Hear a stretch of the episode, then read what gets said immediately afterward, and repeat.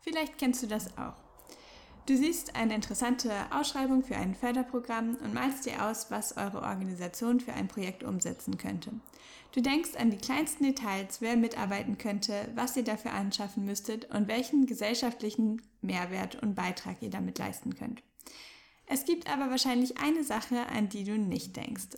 Und damit möchte ich dir heute den häufigsten Fehler bei Projektanträgen vorstellen. Herzlich willkommen zum Podcast Projekte erfolgreich finanzieren, der Podcast für gemeinnützige Organisationen mit Mira Pape.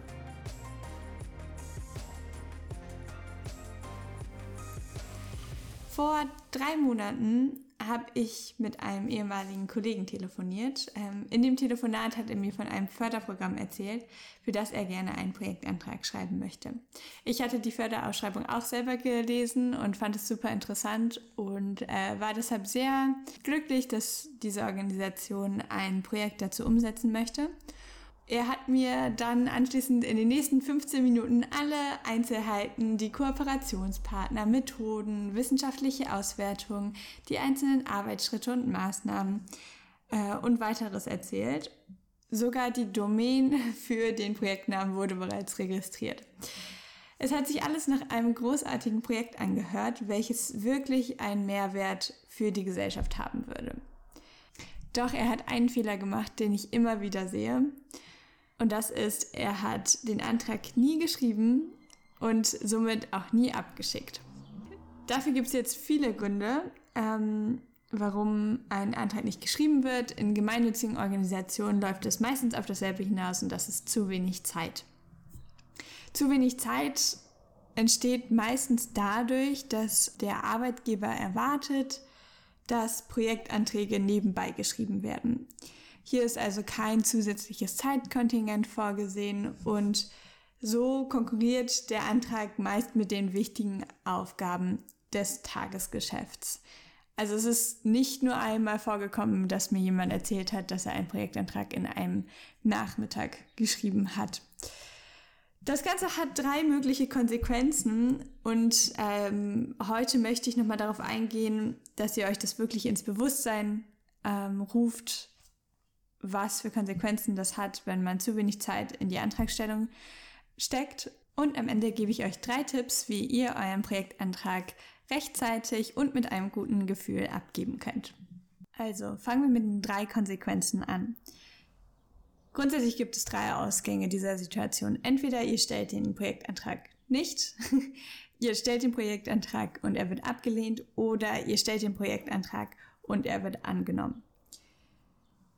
All diese drei möglichen Ausgänge habe ich bereits miterlebt und ganz ehrlich, keiner davon ist wirklich wünschenswert, wenn ihr nicht genug Zeit in den Antrag gesteckt habt.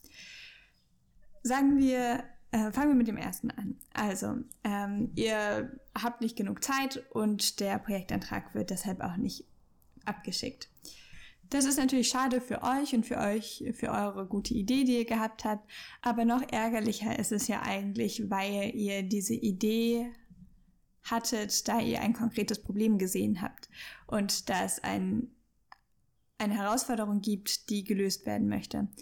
Und äh, dadurch, dass ihr diesen Projektantrag nicht schreibt, nicht stellen könnt, ähm, einfach weil ihr nicht genug Zeit für die Antragstellung habt, also wenn ihr natürlich nicht genug Zeit für die Umsetzung habt, dann ist es nochmal was anderes. Aber ähm, wenn es einfach nur um das Schreiben des Antrags geht, ähm, ist es natürlich super ärgerlich, wenn ähm, dort die Zeit fehlt und deshalb ein gesellschaftliches Problem nicht gelöst wird. Wir haben momentan so viele Herausforderungen, sei es ähm, auf sozialer Ebene oder aber auch auf äh, Umweltebene äh, dass wir einfach Menschen brauchen. Wir brauchen starke Institutionen ähm, und gemeinnützige Organisationen, die ähm, vorangehen, die auch neue Wege gehen und sich generell auf den Weg machen, äh, um diese gesellschaftlichen Herausforderungen zu lösen.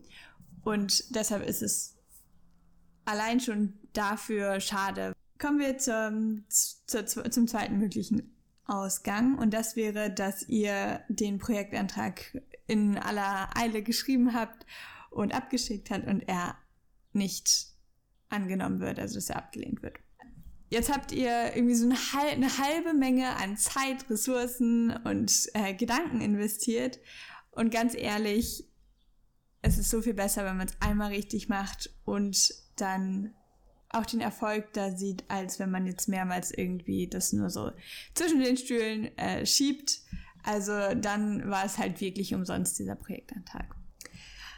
Oder die dritte Möglichkeit, ihr habt den Projektantrag trotzdem irgendwie schnell zwischen Tür und Angel geschrieben und er wird angenommen.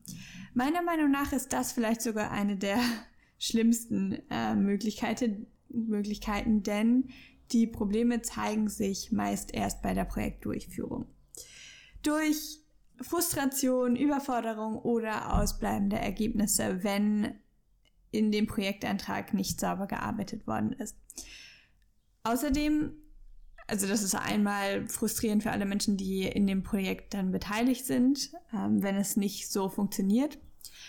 Und ähm, die zweite Sache ist, dass für euch so ein Projektantrag sollte einfach nie ähm, gedanklich alleine stehen. Also ihr versucht euch ja äh, mit einem Projekt auch in eine Position zu bringen, ähm, in der ihr auch, in der ihr euch als kompetenten Förderpartner zeigt und ähm, auch langfristige Kooperation mit der fördernden Institution, mit der Stiftung eingehen könnt. Und das bedeutet, dass die ähm, fördernden Institutionen erstmal, wenn sie einen Projektantrag lesen, auch glauben, dass ihr das umsetzen könnt, was ihr reingeschrieben habt. Habt ihr da jetzt viel zu viel reingepackt für das Finanzvolumen, was ihr angegeben habt, müsst ihr das grundsätzlich erstmal trotzdem umsetzen. Oder wird es erstmal von euch erwartet? Man kann natürlich hinterher immer noch ein bisschen was umstellen, ändern, ähm, aber das ist erstmal die Ausgangslage. Und ähm, deshalb sehe ich das halt auch so kritisch, wenn Projektanträge kurz vor knapp geschrieben werden und nicht sehr gut durchdacht sind in dem, was da drin steht. Damit dir das nicht passiert und dein Projektantrag rechtzeitig fertig wird und du mit einem guten Gefühl ähm, dabei rausgeht, habe ich dir heute drei Tipps mitgebracht. Der erste Tipp ist, schreib deinen ersten Entwurf noch heute. Dazu eine kleine Hintergrundstory von mir, weil ich lebe einfach super viel in meinem Kopf. Ich male mir die schönsten Luftschlösser aus, denke ganz viel über Dinge nach und bin erst in den letzten ein, zwei Jahren wirklich gut darin geworden, dass ich Dinge auch sehr schnell, sehr effektiv umsetzen kann. Und ähm, das heißt, früher hat es häufig dazu geführt, dass ich Dinge einfach vor mir hergeschoben habe, weil ich ja wollte, dass die super gut werden und ich musste erst noch ein bisschen länger drüber nachdenken. Was ich aber aus meinen Erfahrungen jetzt sagen kann, ist, mach den ersten Entwurf noch heute. Es ist besser, wenn etwas ähm, halb fertig äh, schon mal auf dem Papier steht, als wenn es komplett fertig in eurem Kopf ist. Äh, ich hatte lange Zeit auch als Bildschirmhintergrund den Spruch Done is better than perfect, einfach um mich zum Handeln zu bringen. Und genau das trifft auch bei Projektanträgen voll zu. Es geht darum, erst einmal all die wichtigsten Informationen aus deinem Kopf aufs Papier zu bringen. Also starte jetzt. Direkt nachdem du diese Podcast-Folge gehört hast, äh, schnapp dir einen Stift und ein Blatt Papier, wirklich nur eins, ähm, und stell dir einen Timer für 15 Minuten. Und in dieser Zeit schreibst du dir stichpunktartig alle Ideen und Vorstellungen auf, die du schon für das Projekt hast. Dieser Zettel darf danach auch gerne nochmal für eine Woche in der Schublade ver verschwinden, äh, wenn, du, wenn ihr noch so viel Zeit bis zur Antragsfrist habt. Vielleicht schickst du ihn aber auch an einen Kollegen oder einen Mitarbeitenden, ähm, um zu sehen, was äh, die Person davon hält, ob sie da vielleicht nochmal anders drüber nachdenkt, noch ein paar Ideen hat. Aber diese erste Skizze ist meistens der schwerste Punkt, ähm, der einfach gemacht werden muss. Also so diese erste Hürde und danach ähm, wird es dann auch schon einfacher, den Projektantrag zu schreiben. Danach nimmst du dir noch einmal fünf Minuten Zeit und machst dir einen ganz kurzen Zeitplan bis zur Antragsabgabe.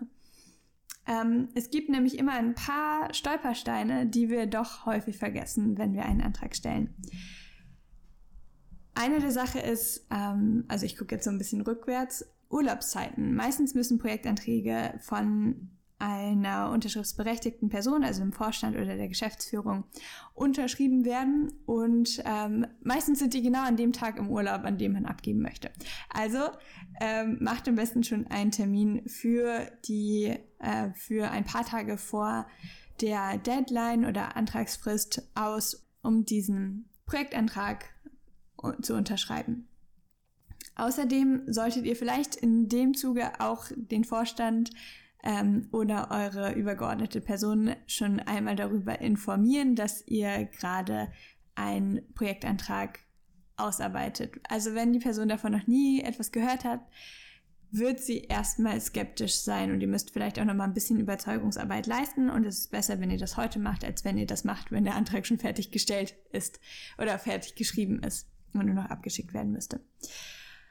Außerdem solltet ihr euch mit der Software ähm, vertraut machen. Viele Anträge werden heute nicht mehr per Post ähm, und manchmal auch nicht mehr per E-Mail angenommen, sondern nur über ein eine Antragsplattform online und es ist wichtig, dass ihr euch schon rechtzeitig vorher dafür mal registriert habt, euch damit vertraut gemacht habt, ähm, damit es dann an dem Tag der Abgabe kein, äh, zu keinen Problemen kommt. Und ähm, ihr solltet auch am besten, oder nein, ihr solltet euren Projektantrag einen Tag vorher ähm, schon abschicken, einfach weil meistens am letzten Tag sonst auch ähm, einfach viele Anträge auf dieser Plattform eingereicht werden und es dann auch zu Problemen kommen kann. Also macht das Ganze nicht auf dem letzten Drücker, sondern äh, mindestens einen Tag vorher. Und so könnt ihr dann so ein bisschen zurückrechnen, okay, wann muss der erste Entwurf stehen, wann muss äh, der finale Entwurf stehen, mit wem muss man zwischendurch gesprochen haben.